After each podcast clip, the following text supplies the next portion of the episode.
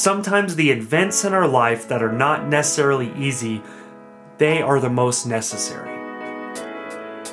And I think many of us can even look back at those times in our life that were really hard, that were really difficult, that were not necessarily the most easy, but they were the most necessary for us to go through in our future calling and our purpose and our career and what we are going through and what we need to do in the rest of our lives. So take hope. Be thankful about everything. Can we do that? And how much will that change our mindset? How much will that change our perspective, getting us out and unstuck from this place that we're in right now and, and breathe hope and life into us?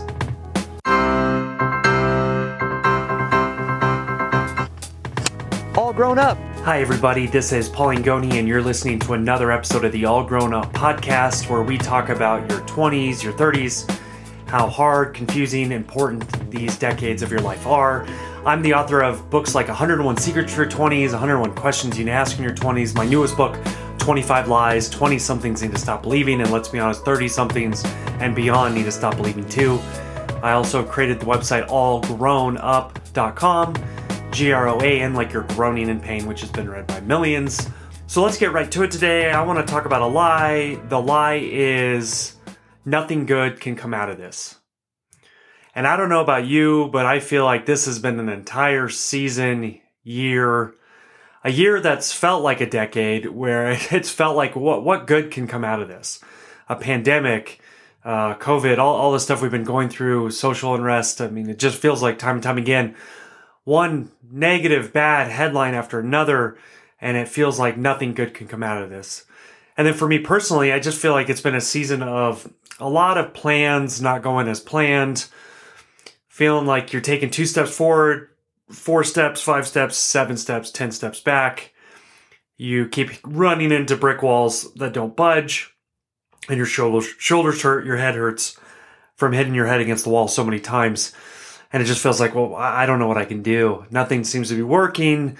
The old doesn't seem to be working anymore, and I haven't figured out the new yet that's how it's felt to me a little bit this last season, this last month, this last year of um, nothing's working, nothing's going as planned, and nothing good can come out of this.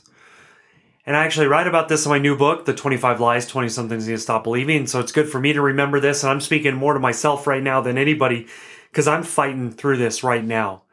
But this lie of nothing good can come out of this. And in the book, I use the example of Corrie ten Boom and Betsy ten Boom uh, and the real story uh, of their story from The Hiding Place. I don't know if you've ever read the book The Hiding Place in my uh, article on All Groan Up, where I list out the, the 27 top books you must read in your 20s. The Hiding Place is definitely on there because it's such a powerful book and it brings a much needed perspective when you're going through a hard season. Like many of us have been going through right now, but the ten Booms, I mean, gosh, if you want to take a hard season and multiply it by a million, that's what they went through because they were uh, living during the Nazi regime. They were harboring, har- harboring uh, Jewish fugitives in their house, trying to save lives, and they got caught. Now, they never actually caught the fugitives. They never found the secret closet where they were hiding these fugitives, but they knew what they were doing. Uh, and so they didn't even need the uh, tangible proof, obviously, in that season for them to be rounded up with their father and deported to a concentration camp. So, as the Ten Boom sisters arrive to one of the most evil, dangerous, horrid places uh, on the history of Earth, uh, they're ushered into their bunkhouse, which is just filled, jam packed with women, with all these bunk beds. You can barely move, uh, three bunks that go all the way to the ceiling to where you can barely even squeeze into the top bunk uh, that Corrie and Betsy are sleeping in without hitting your head on the roof. And they're going to bed for the first night and they climb into bed and, and they're laying their heads down and all of a sudden Corrie jumps up and nails her head on the slats uh, up above her because things are biting her and she clambers off her bed, gets down as fast as she can, climbs over women who are cussing at her and yelling at her. And Betsy comes down, is like, "What's going on?" And uh, she's like, "Well, things keep biting me." And uh, she sees that there's an infestation of fleas. And and this is just too much, too much for Corrie. I mean, she's been trying to stay hopeful. She has more faith, her and her sister, than anybody that you'll ever meet. But at that point, being in that concentration camp, being jam packed in this room, just knowing what is ahead of them, the fact that she can't even lay her head down on this pillow without being bitten by thousands of fleas, that just, that was her breaking point moment. And so Betsy, her sister, starts talking to her and she goes, You know what? I was reading in the Bible that we have to give thanks for everything. Uh, so that's how we're going to get through this. We gotta, we gotta find gratitude and thankfulness for everything. And, and Corrie's like, well, what do we have to be thankful for? Which I don't know if you've asked that question before, or you've been moments in your life where it's just like, what do I have to be thankful for? Like I can hear this, oh, be give thanks for everything, be thankful, be grateful. And but at the moment and, and those feelings are so real of like, well, what do I have to be thankful for? If only people knew what I was going through. So that's what Corrie's asking her sister Betsy, like, what do we have to be thankful for? We're in a concentration camp. But Betsy starts listing out things. She's like, well, one, for one, we're here together.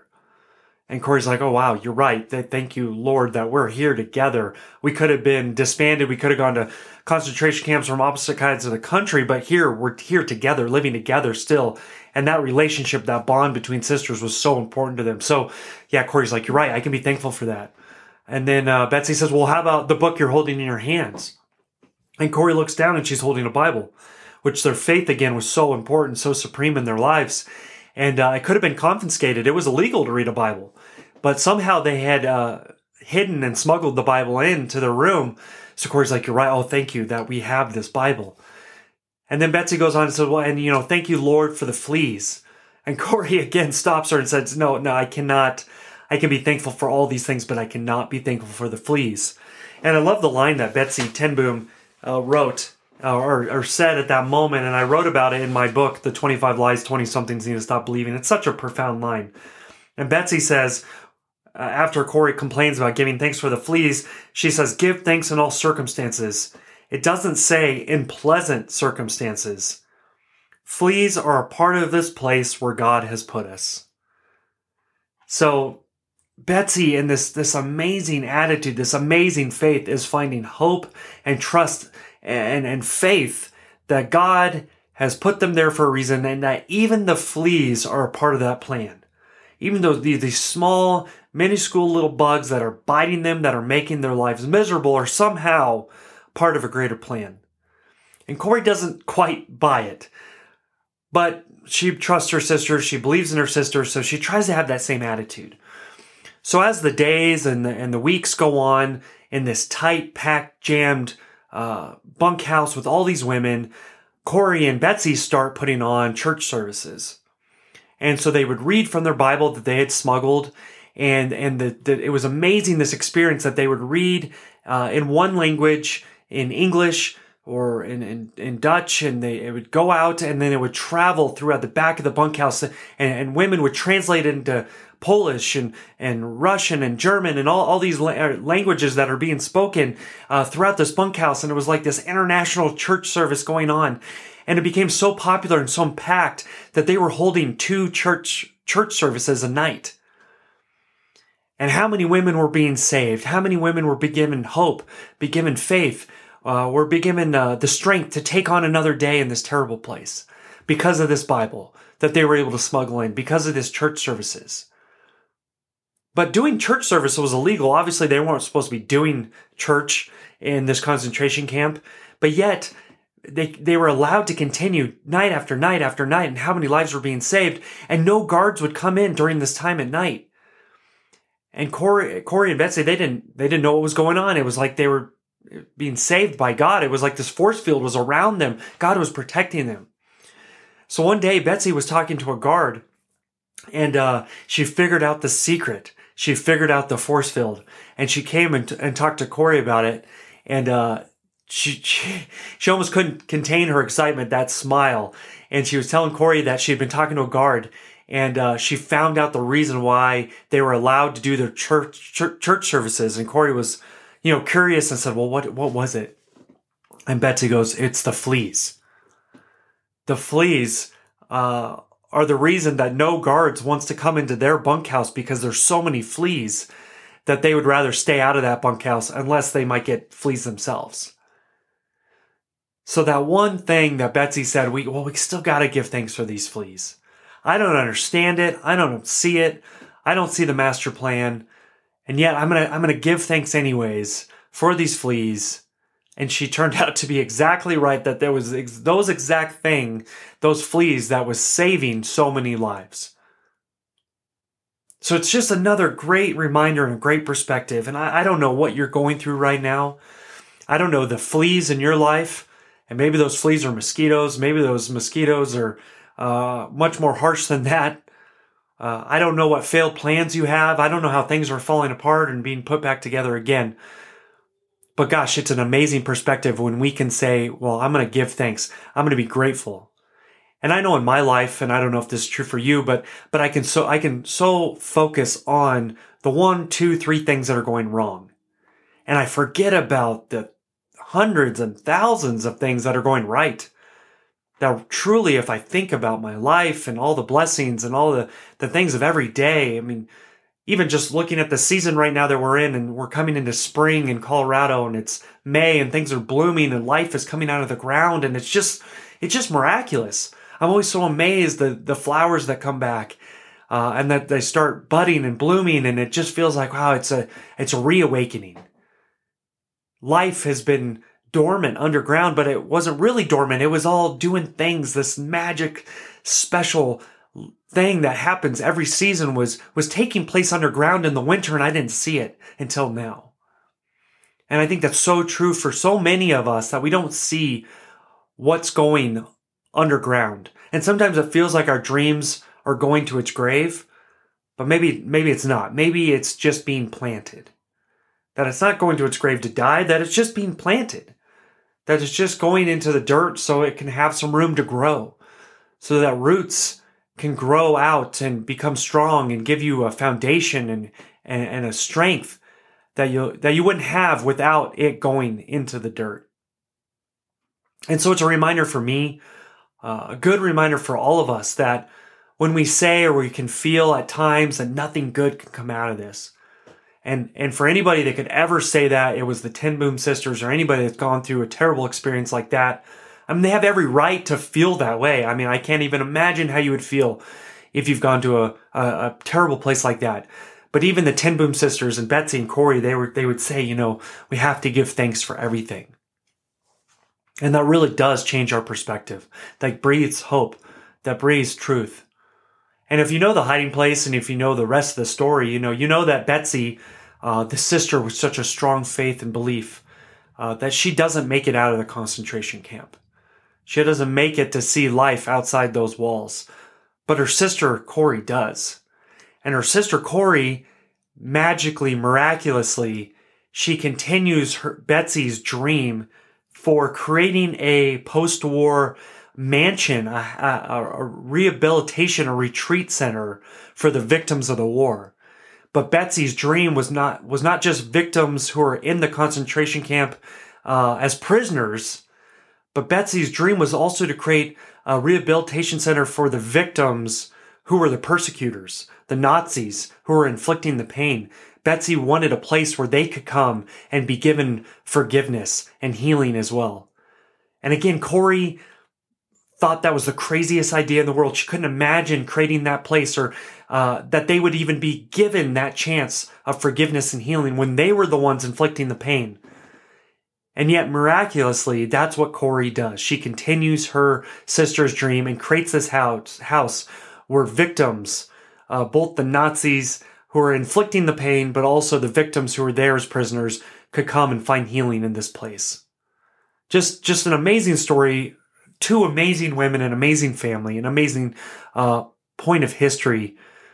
And if you haven't read The Hiding Place, read the book. It's so great. I, I'm not doing it justice here. But it's again a good reminder for all of us that sometimes it can feel like our pain, our problems are this distraction away from our purpose. That the, the pain, uh, there's no point to it. There's, there's, it's purposeless. But sometimes it is the pain and the problems that we have to work through uh, that's not a distraction away from our purp- purpose. Sometimes it's smack dab in our purpose. That it's the point, that, that it's training us, that it's equipping us, that it's growing something in us, uh, if we will allow it to take place. And we don't know how, we can't see all the details. We can't see how each chapter of our story unfolds. We can't read the end of the story from where we sit right now.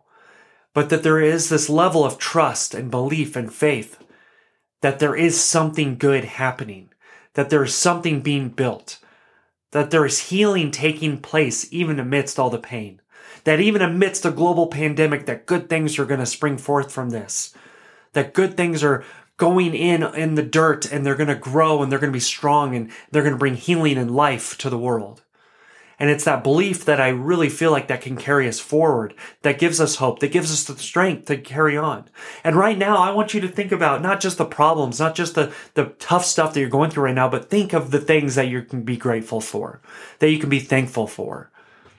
And even start uh, forming the habit and practice of maybe even writing it down, right? Having a gratefulness journal and writing down uh, what you can be thankful for, what you can be grateful for. There's so many things. If we will just choose to look and to see, and even some of the hard things that we're going through right now, we can maybe even see that perspective that Betsy did of how can I be grateful and thankful for this, no matter how hard it is right now where I sit. Because sometimes the events in our life that are not necessarily easy are the most necessary. And that's a line from my book, 25 Lies 20 Somethings Need to Stop Believing. And I'll end this episode with that. That sometimes the events in our life that are not necessarily easy, they are the most necessary. And I think many of us can even look back at those times in our life that were really hard, that were really difficult, that were not necessarily the most easy, but they were the most necessary for us to go through in our future calling and our purpose and our career and what we are going through and what we need to do in the rest of our lives. So take hope. Be thankful about everything. Can we do that? And how much will that change our mindset? How much will that change our perspective, getting us out and unstuck from this place that we're in right now and, and breathe hope and life into us. Thank you, everybody. This is Paul Angone with another episode of the All Groan Up podcast. If you feel right now you're believing that lie, then nothing good can come out of this. Uh, check out my book, 25 Lies, 20 Somethings Need to Stop Believing, because uh, it's full of hope and truth. Hope and truth that I need to be reminded of, and I wrote the book, uh, but I'm constantly in that battle as well. I'm right there with you. So let's be filled with hope and truth today. Have a great rest of your day. Bye.